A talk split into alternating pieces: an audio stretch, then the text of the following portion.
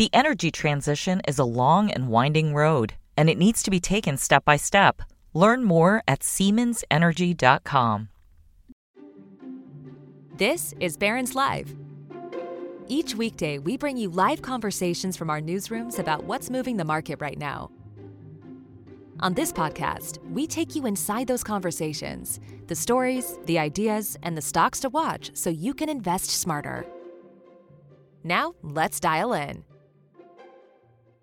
Hello, everyone. Happy New Year and welcome to Barron's Live.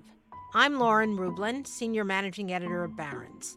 A quick programming note before we get into today's episode with our guest host, Lauren Foster. Barron's Live started in the early days of the COVID pandemic to help you stay up to date on important investment news. Starting today, Barron's Live will become a weekly show hosted by me and my colleague Ben Levisohn.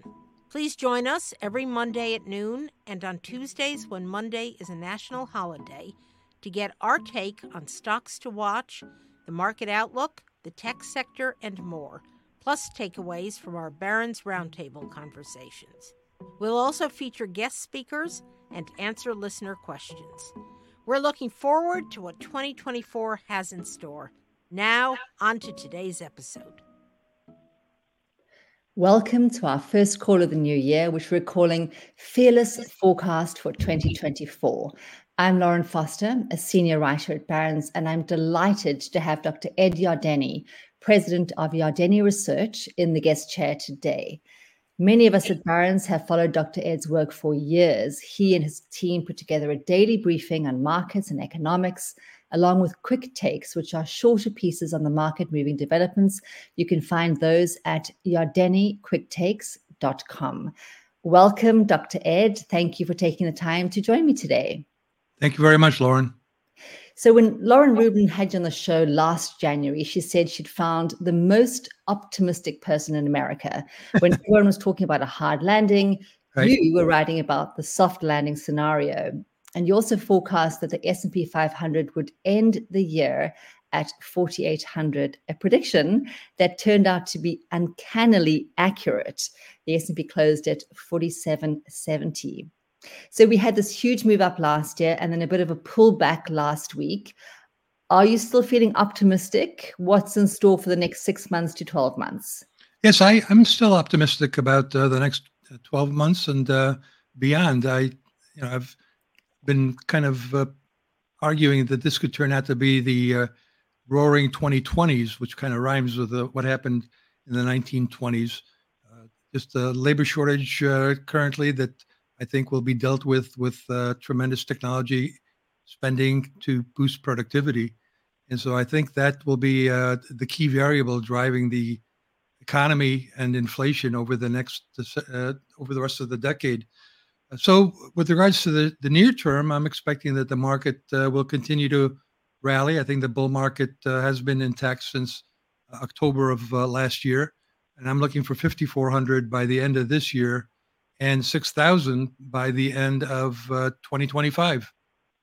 Well, you're certainly bullish. Let's talk a little bit about the near term. Uh, do you think it's going to be a bit of a sort of a sloppy market for the first half of the year and then the momentum will pick up in the second half? Or what are your thoughts on that?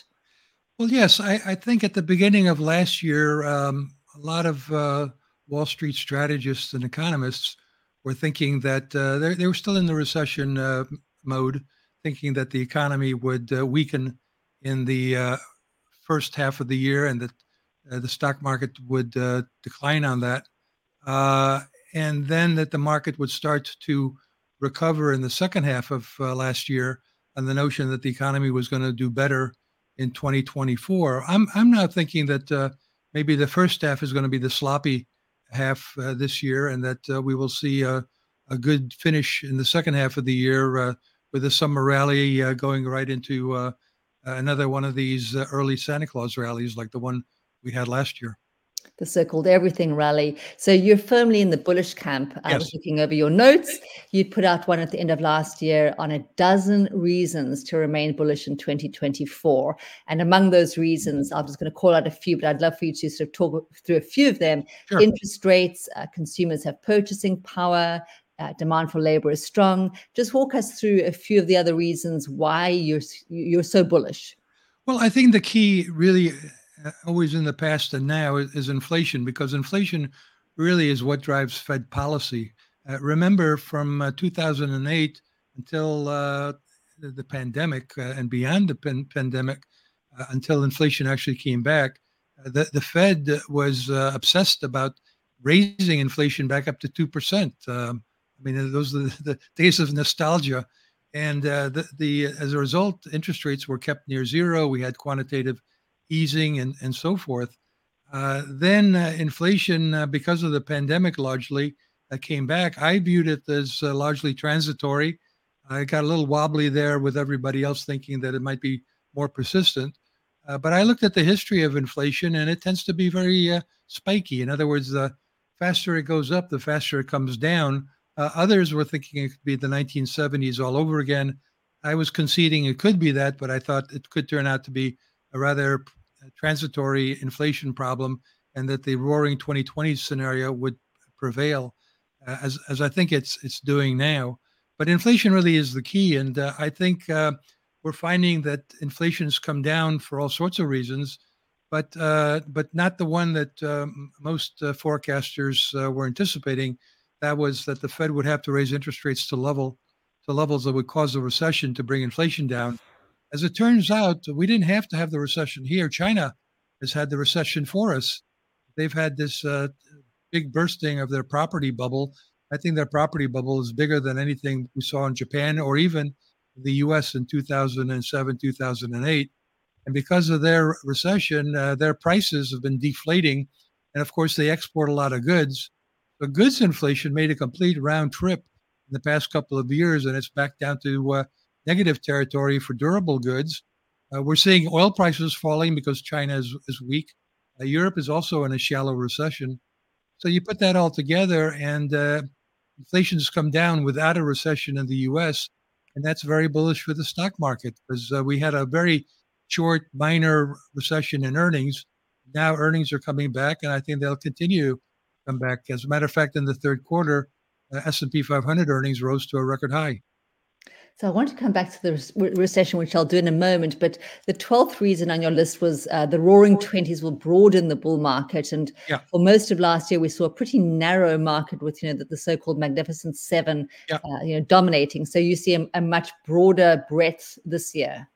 Yeah, I think we started to see it uh, really uh, since uh, the market's been rallying from its correction. We had a correction from July 31st of last year through October 27th, and wouldn't you know it, is, it was really exactly a 10% uh, d- decline, just kind of barely made it into the record books as a, a correction. And ever since then, uh, the rally has really broadened out. And I think the, the reason that the market was so narrowly focused on the, what I call the mega cap eight, I, I watch a lot of uh, Netflix uh, movies, so I, I don't want to leave uh, leave uh, Netflix out of the the the discussion. But when you look at my mega cap eight stocks, they they did dominate the, the markets for really since the pandemic, and that was largely because there was all these you know people have been fretting about a recession uh, for quite some time, uh, and as a result, they tended to to invest in just the companies they felt were had the most solid balance sheets, uh, the the, the biggest, uh, the most impressive cash flow, and they kind of stayed out of everything else. So s- small cap and mid cap stocks, so-called mid cap stocks, got to be very very cheap, uh, multiples of 12 to 13. And just uh, since October 27th, they've had a nice rally uh, with double digit gains, some of them with multiples now of uh, 14. So let's just spend a minute on you know people fretting about the recession. We had you know Friday's economic indicators, and your quick take that day said there was plenty for both the hard and yeah. soft landers sure. to support their outlooks in Friday's economic indicators. So, what was your take? Well, um, you know, I, I think economists do have a tendency to uh, t- take out, you know, when indicators come out, you, you take out whatever doesn't support your story and say, here, see it, uh, here's the numbers that support my story. so I think a lot of a lot of economists did that with the Friday numbers. Some saw strength and others saw weakness. In addition, on Friday we had the purchasing managers uh, index for December for uh, non-manufacturing for services, and it was uh, much weaker than expected. With a plunge in its employment index, which made no sense because if uh, employment plunged according to the survey, then why was it up 140,000 in the actual payroll data that came out on Friday? So Friday's data was a mess. It was, you know, you could, you know, point in every direction in terms of where the economy is going. Uh, but when I looked at it, I thought thought it was fundamentally uh, solid. Uh, 140,000 in uh, in services. Uh, people were kind of put off that 50,000 of the job gains were in government, but their jobs they count. People people got employed and they, they have income, so that that does does count. Um, and meanwhile, wages rose more than expected, 0.4 percent and 0.3 percent. It's amazing how much markets could move on uh, a couple of uh, digits. But uh, I, I looked at that number. Some people said, well, that proves that inflation's kind of stuck and that the Fed's going to have to remain restrictive for a while. And I'm arguing, no, not necessarily. Wages are rising faster than prices. Uh, real wages are increasing. That's what's going to drive consumer spending. And uh, that can only really happen sustainably if productivity is making a comeback. And we had very s- solid gains in productivity in the second and third quarters. That could continue into the fourth quarter, and maybe uh, long enough that people start to concede that there really is something going on with productivity, and it's all good. So, quick reminder to the audience: if you have questions for Dr. Ed, please submit them in the Q and A feature. I'll be sure to leave some time at the end for the audience Q and A. Now, Dr. Ed isn't a stock picker, but he is happy to talk about broadly uh, the markets and the economy.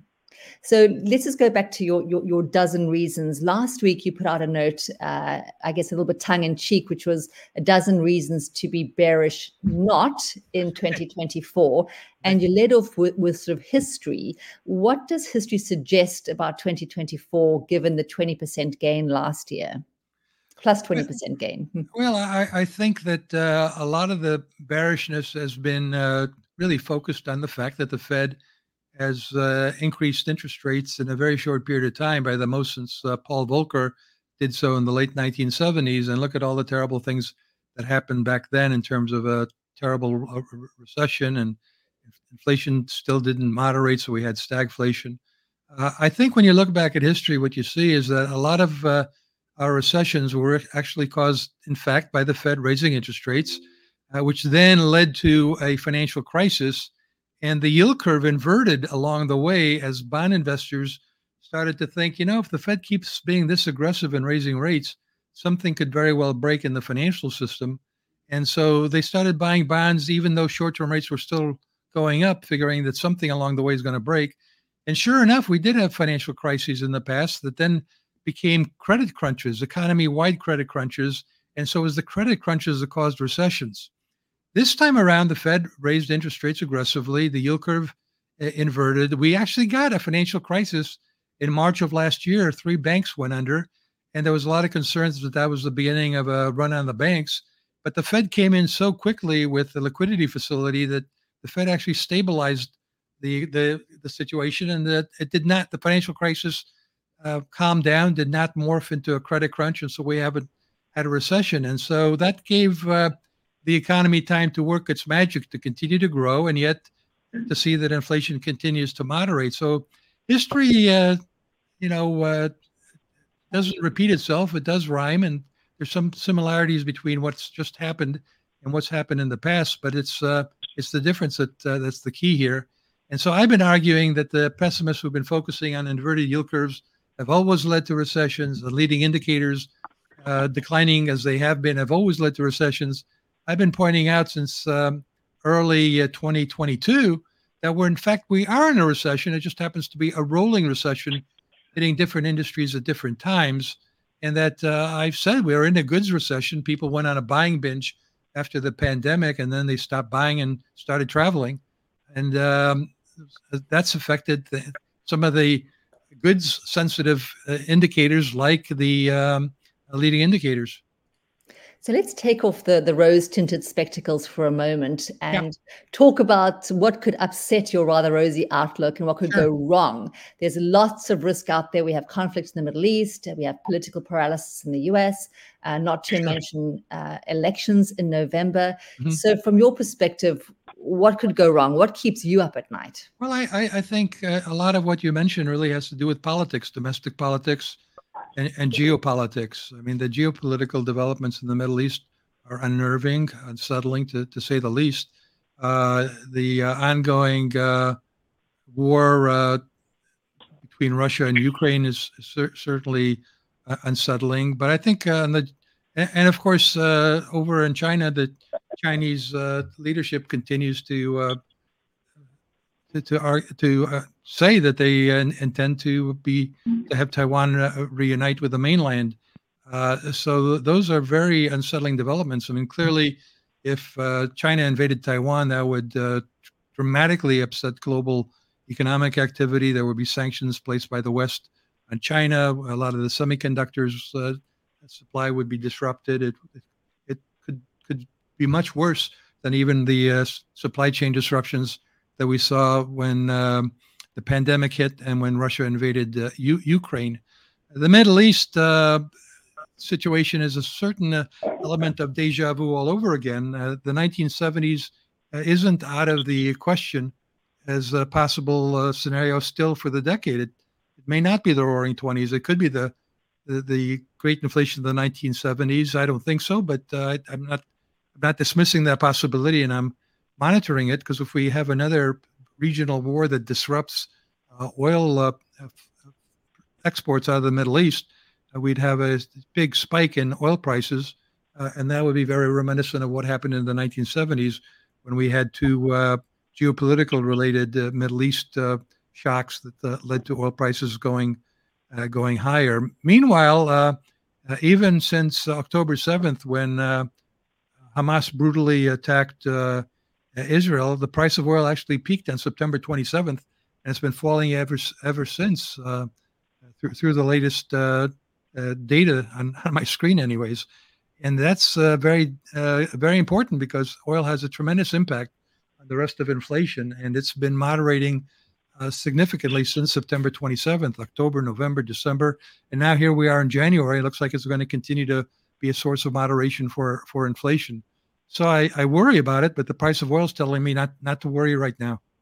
We had a number of questions come in actually that were related to commodities. So maybe this is a good time to ask you, sort of broadly speaking, what your outlook is on sort of oil and other commodities. Well, I keep things pretty simple, maybe because I'm not that smart, and uh, simple sometimes works uh, works instead of getting things all complicated. Uh, China's in a recession. Uh, China's in a severe, severe recession. Their property uh, market, the construction and sales and all that accounted for 20 percent of uh, Chinese economic growth when uh, when it was a positive contributor. Uh, now it's a, a very significant neg- negative uh, contributor. Uh, China's uh, demography is terrible. I've often described China as the world's large, largest nursing home. Um, it's it's a, it's an economy that's in trouble, in my opinion. Now, some of that might be offset by better growth in India. Their stock market is is booming, whereas the Chinese market's been basically flat since 2008. Um, and um, so that leads me to conclude that uh, that's those are negative developments. That the Chinese situation is a negative development uh, for oil and copper, for example, and it's one of the reasons the price of oil uh, continues to fall. Also, uh, you know, OPEC is having tough time uh, keeping its act together. Angola recently dropped out of OPEC. Uh, some some countries just concluded that they just want to produce oil and sell it at whatever the markets will bring, and they don't want to be uh, constrained by the cartel in dealing with this uh, situation. Meanwhile, oil production in the U.S., even with everything Biden said about fossil fuels, oil production in the U.S., uh, uh, the oil field production is at an all-time record high of 13.3 million barrels per day. On the copper side, you would think that the price of copper uh, would have re- really taken off on uh, the perceptions that the Fed's done tightening, that it's going to be easing. We've seen uh, interest rates uh, coming down in the bond market. And yet the price of copper, while it edged up a little bit, it really hasn't moved much at all, suggesting that even though housing activity may get a nice boost from uh, uh falling mortgage rates here in the United States, uh, that's not enough to offset the weakness in China's demand for copper. So we've seen some some weakness there. I can't tell you much about agricultural commodities uh, other than uh, you know, when they go up, they they they they often come down quite sharply. It's the old adage about uh, the best cure for high commodity prices is high commodity prices, and that seems to continue to work like a charm. So there's an awful lot of um, money just sitting on the sidelines. I was looking at some data from ICI last week, and I read that there's 2.3 trillion sitting in retail money market funds. So if we're going to look at sort of the year ahead of us, do you think investors should be moving out of cash into bonds, out of cash into stocks, into both? What, what do you yeah. think? Well, you know, uh, somebody as uh, knowledgeable and uh, important as Jamie Dimon uh, during May of 2022 uh, was warning that uh, while consumers were in good shape back then, that they'd run out of the excess savings that they'd accumulated during the pa- pandemic, and that when they run out of those excess savings, they'd have to to retrench. And other pessimists on the consumer have been saying, "Look at there's a, a, trillion dollars of cons- consumer debt out there." Uh, but what's uh, remarkable is when you actually look at the liquidity figures, like you just mentioned, uh, there's still a tremendous amount of liquidity in the system. And not only that, but household wealth is at an all time record high of $155 trillion. I think that's about the right number. Uh, what's fascinating to me is about half of that is being held by the baby boomers, which kind of makes sense. Uh, I've long argued that while there's certainly grounds for worrying about income and wealth inequality in the country, a lot of it has to do with demographics, with aging. You know, the longer you live, the the greater are the odds that uh, you know if you've been saving something, it's been compounding at a decent rate, and uh, you're you're going to be a lot wealthier the older older you get. It's kind of like what Spock said in the Star Trek: uh, "Live long and prosper." And so the baby boomers are sitting just in a huge chunk, seventy-seven trillion dollars in uh, net worth. That's baby boomer households, uh, and uh, a lot of them are retiring and they're concluding that why did we stash all this money away? Well, it's for retirement. It's to go traveling. It's to go to restaurants and to go see doctors uh, more often, uh, just to make sure we can keep doing that. So yeah, I think that um, the, the risk increasingly for those sitting in money market instruments is that your those yields are going to be coming down, and uh, meanwhile, the stock market and the bond market uh, have had good rallies, very good rallies anticipating that very scenario. So it does suggest that there could be some uh, almost a melt up situation at some point. I'm not. I mean, we could be in a melt up right now if the tech stocks just keep uh, you know roaring here. Nvidia just announced that they've got an AI chip that you can ha- have in your own PC at, at home. So you know we we could sit at home and create robots and all kinds of other, other fun things. Fun things. Uh, but um, as I said, I'm fundamentally bullish on the market. I think it's overdue for a correction and, and stalling out maybe for the next couple of months, but I could be wrong on that. And I, stick with my view that, uh, like Warren Buffett and uh, Professor Siegel, um, that uh, stocks really should be held for the long run, uh, long run, and you should try to compound your dividends. So let's do a quick lightning round, sort of year end forecasts before we go to audience questions, uh, of which there are many. So, first one the 10 year Treasury yield. I think the range this year is going to be three and a quarter percent to four and a quarter percent. Um, if I'm wrong on that, it probably be lower than that because I, I don't think I'll, I, I, I don't think it's going to be because of a recession that I might be wrong. It might be that inflation's lower. Um, I, I, wouldn't discount the possibility of deflation. We certainly have that in goods, and a lot of that's coming out of China. And uh, we may uh, we've seen a lot of uh, buildings of uh, multifamily uh, rental apartments, and that could start bringing rent inflation down a lot faster. How many Fed cuts in 2024, and starting when? Uh, three and starting at mid-year. Two, two to three and starting at mid-year. I'm I'm not. I, I don't agree with the market's call that we're going to have four to five and starting in March. Which sectors are you overweight? I would uh, continue to overweight technology. It's not cheap, but uh, you could broaden out to some of the mid cap stocks, the smaller, uh, uh and, and, small and mid cap stocks in, in, in technology. Uh, I've got this uh, pet theory that you have to look at all companies as all companies as poten- potentially technology companies either they make it or they're using it. Uh, a lot of the financial companies are using technology, fintech, to uh, become more efficient, to reduce their costs. So I think financials still make a lot of sense. They've had a, a good rebound here from the uh, banking crisis of last year, but I think they still have uh, upside.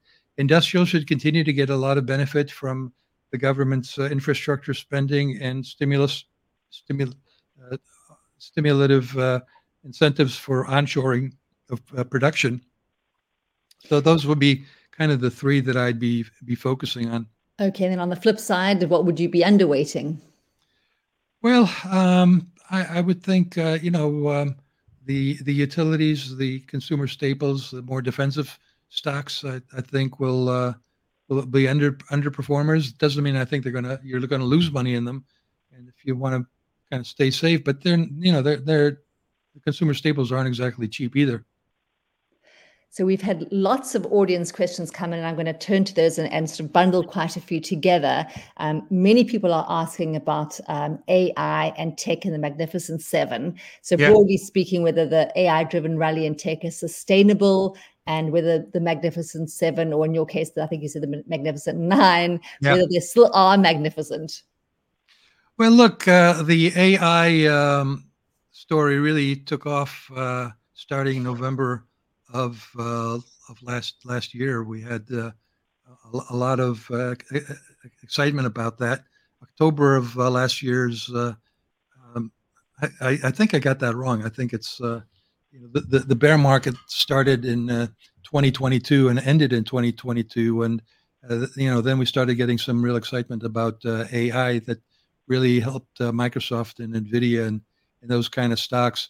Um, yeah, I, I, think that's that many ways is the the beginning of the roaring uh, 2020s. Uh, my, my roaring 2020 scenarios all about technology being used to increase uh, productivity, and AI certainly has that potential. But it's not just AI; it's robotics, it's automation, it's uh, the whole range of technologies that companies can use.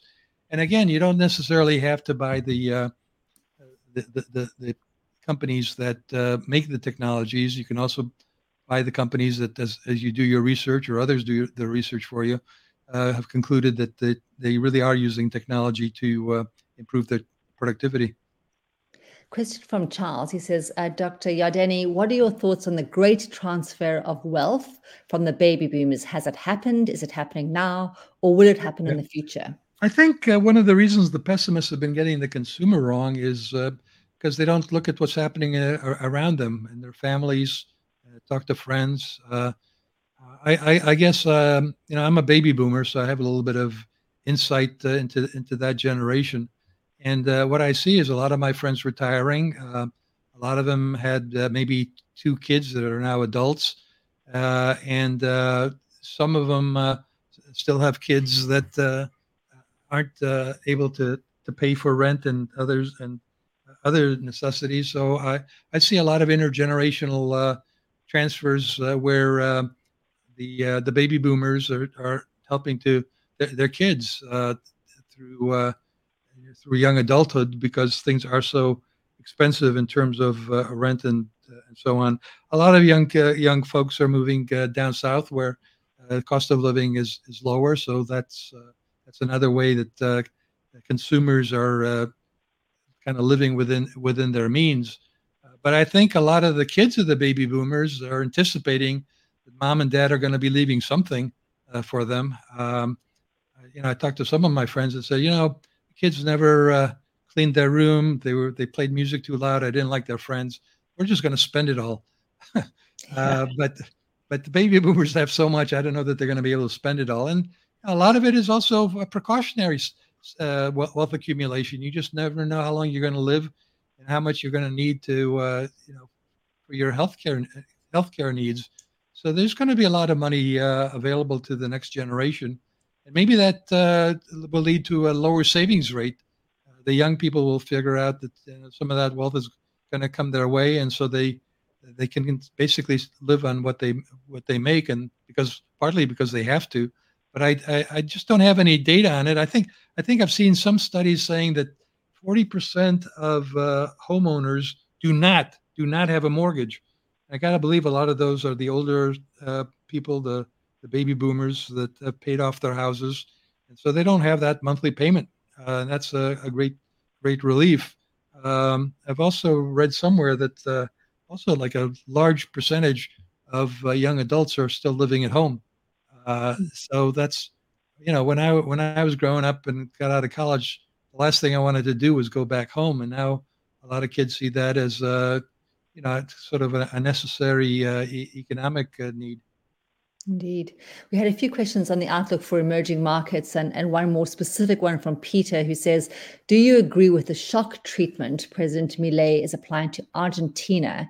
And do the reforms have the potential to convert Argentina into an economic powerhouse? Well, I, I, I hope so. Um, and, uh, you know, it's a little bit reminiscent of when uh, Milton Friedman uh, gave advice to Chile and uh, they took some of that advice and it seemed to help for help for a short period of time. Uh, I hope so. Um, I mean, we, we should all live long and prosper uh, here in the United States and in Argentina and, and everywhere else. And uh, but uh, well, I, I just don't know enough about the Argentinian situation, how quickly the, the politics have changed and how quickly they could could, could change could change again. But in terms of emerging markets, uh, I've been against investing in China for several years. Uh, know, I mean, to be blunt, uh, China is uh, run by, uh, by, by Maoists. Um, Chairman Xi, President Xi, uh, is uh, has been talking glowingly, uh, glowingly about the, um, the, the period when Mao was running running China. He's he's proud of what Mao did, and he's running the country in a very similar fashion, very authoritarian, very centralized, um, and it's coming back to haunt them. Um, coming back to haunt them uh, because they did actually let a property bubble get get out of hand, and their one-child policy uh, is turning out to be a, just a major demo- demographic disaster. So I would uh, not in I would still, even though China looks really cheap, I wouldn't go there. I'd I'd, recommend India, but India's had, has been discovered and it's had a heck of a run. Uh, so maybe some of the other Asian countries uh, think uh, Vietnam and uh, Indonesia, Malaysia. Uh, but again, I'm really no, I don't really follow these countries very closely. I just look look at broad asset classes. I will say that emerging markets, the MSCI Emerging Market Index, especially in dollars, tends to be very highly correlated with commodities, uh, which leads me to believe that you know you, you need to consider that when you're investing in emerging markets, there is uh, you, you, may be overweighting uh, commodities without even knowing it. Um, something to, to think about when you're looking at at, uh, at your portfolios. If you if you already have some commodities in your portfolio, adding an emerging market portfolio may actually just be doubling up on the, um, the commodity stake. I'm going to have a question here for you uh, on real estate, since you mentioned uh, real estate a few minutes ago in terms of China. Um, Kirk had two uh, related questions. Uh, the commercial real estate market, particularly office, is in bad shape. Yes. Much smaller than re- residential. As these buildings are sold and banks take write downs, can the Fed keep things orderly and avoid spillovers with a special facility? And a follow up it would appear many of those buildings become mixed use with residential or outright residential. Long term, how much impact will that have on the housing shortage? Well, one one of the uh, you know the American economy is, is, is huge. It's very diversified, and um, the capital markets are also huge and very diversified. And one of the things that uh, impresses me about our capital markets is over the years, uh, really since the late 1980s, early 1990s, uh, we've developed a, an industry uh, that focuses on distressed assets. Uh, they attract a lot of money into funds that invest in distressed assets, and uh, they guess they're distressed when they're when not, when everything is going right. Uh, when things go wrong, like they are now in some areas of the commercial market, commercial real estate market, some of them are actually taking hits in that that regard. But they also have a lot of cash to invest in distressed assets, and this is what they're supposed to do with the cash when when there are opportunities. They're supposed to pounce on them, and then they have enough cash to um, repurpose uh, these uh, these facilities. Uh, I, I, was intrigued that there was a mall in uh, Texas that went under, and it was uh, converted into a uh, pickleball um, facility that's apparently quite quite successful. Uh, you know, there was no uh, distressed asset funds in the Great Depression. Uh, there was one around during the 1970s. It really started with the Resolution Trust Corporation back in the late 80s 80s, early 90s, when uh, the government uh, came up with this clever way of um, restructuring the assets of saving and loan, uh, the saving and loan industry. And Wall Street looked at it and said, "Hey, this is a pretty, pretty clever uh, de- device and could be a really good business."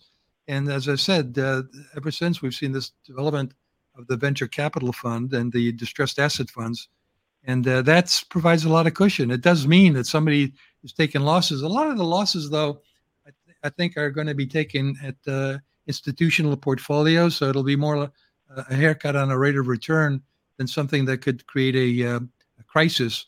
Uh, but uh, I am watching the banking situation because the small banks have something like two trillion dollars in commercial real estate, but uh, commercial real estate includes a lot of different sorts of properties, and um, odds are that the smaller banks aren't exposed to the uh, old office buildings in urban areas, and uh, their portfolios are still doing relatively well. And now that um, mortgage rates are coming down, that should take some of the pressure off uh, off that market. George has a question on, on the job data. He says, How accurate is the unemployment slash employment stats when millions are currently out of the job market and are no longer receiving benefits and have stopped searching and therefore not in the statistics? Yeah, that there, there's a lot of moving parts when it comes to looking at the, the labor market. That's that's for sure. And uh, again, I go back to uh, declaring that uh, when the numbers support my story, they're good numbers. When they don't, uh, they're not good numbers. Uh, we know that the employment numbers are, are, prone to revisions, anyways. And they tend to kind of run in streaks. Right now, we're seeing downward revisions, uh, which suggests that uh, whatever the number just came out is, it'll may very well be re- revised uh, lower. but I think part of I, I think the the issues that are raised by the question are very relevant and valid.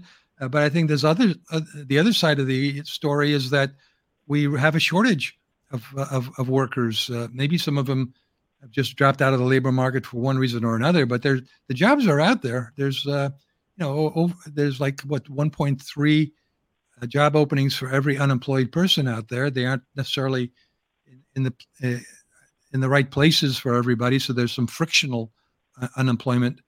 But uh, I think uh, the problem we have in the labor market, to a large extent, and I'm talking about sort of the macro uh, situation. I'm not talking about you know, individual people that are certainly having problems out there, uh, e- dealing with even in an economy with a low unemployment rate.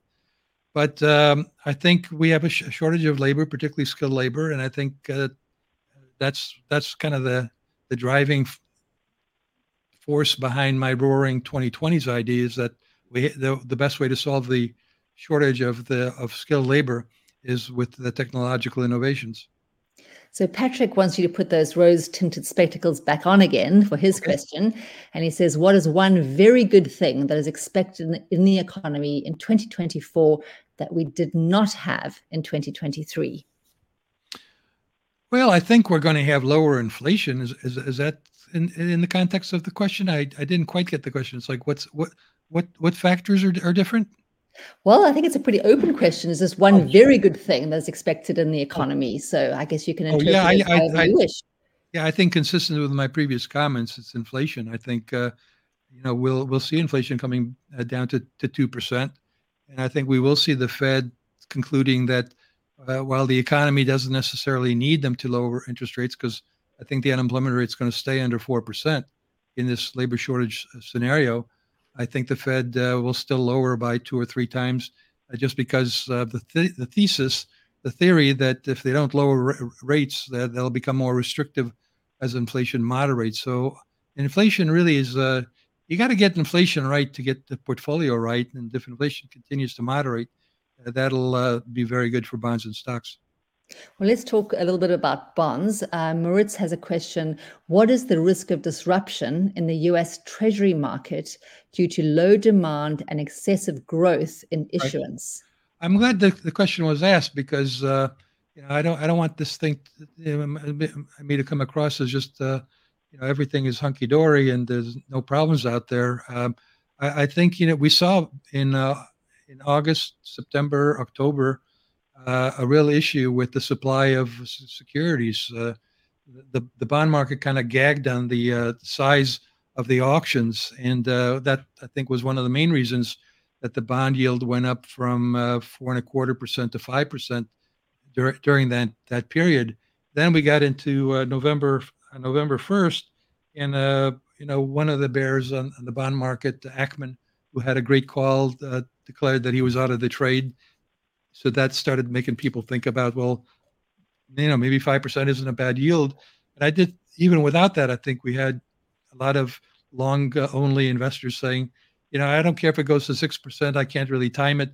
Five percent is an awfully good yield uh, in, in, the face of what looks like an inflation that's continuing to to uh, to moderate. Uh, but the supply issue is still very much there. We still have the compounding of interest uh, on the federal debt. I think we're going to be up over a trillion dollars just in interest payments. It'll be bigger than defense spending probably within the next six to twelve months. Um, I've always said that I, I really am not going to uh, put a lot of weight on supply and demand in the bond market unless until the bond market does so. To me, what drives the bond market is inflation, expected inflation, and how the Fed will respond uh, to all that. And that uh, that seemed to be the the case until we got into that August October period, where suddenly supply and demand became an issue, and suddenly just kind of like, oh, it's not the not not a problem anymore. Everybody, uh, did everybody get into five percent? and they're still obviously buying at uh, four, four and a quarter percent. Uh, and I think that has to do with uh, a more relaxed attitude towards inflation and a more relaxed attitude with the outlook. The, the, the outlook is that the Fed's going to be uh, less hawkish and more, more dovish up, up ahead here. But it still is something that concerns me. We still have fiscal, uh, uh, profligate fiscal policy. And, um, but, you know, on the other hand, we're, we're the largest economy in the world. I don't think the dollar is going to be ta- uh, disappear and be be taken over by anything that uh, the autocratic regimes put together as an alternative uh, to the dollar in the in the global system.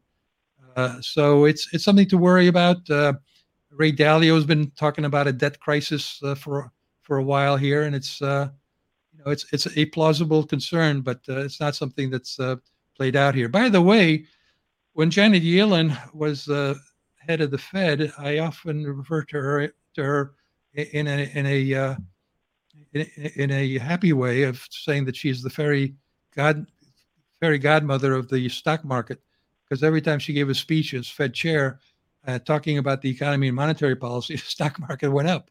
So whatever she said, it was turned to tended to be bullish. Uh, now maybe uh, we need to consider that she's now the fairy godmother of the bond market because on November 1st, uh, she kind of got the message from the bond vigilantes and said, well, if you boys and girls don't want to buy uh, notes and bonds, I'll cut back on, on the supply. And uh, over the past 12 months, $1.9 trillion of treasury bills have been issued uh, on, a net, on a net basis. And uh, 0.4 trillion have been issued for notes and bonds.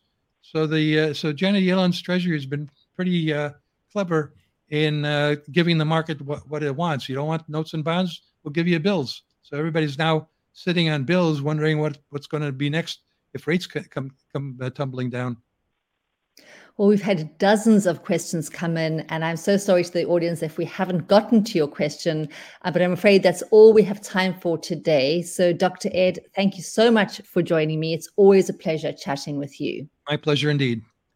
And thank you to our listeners for tuning in today for uh, and for also for your great questions. We hope you can join us again next week when Lauren Rublin and Ben Levisohn will be back in the host chairs with stocks to watch.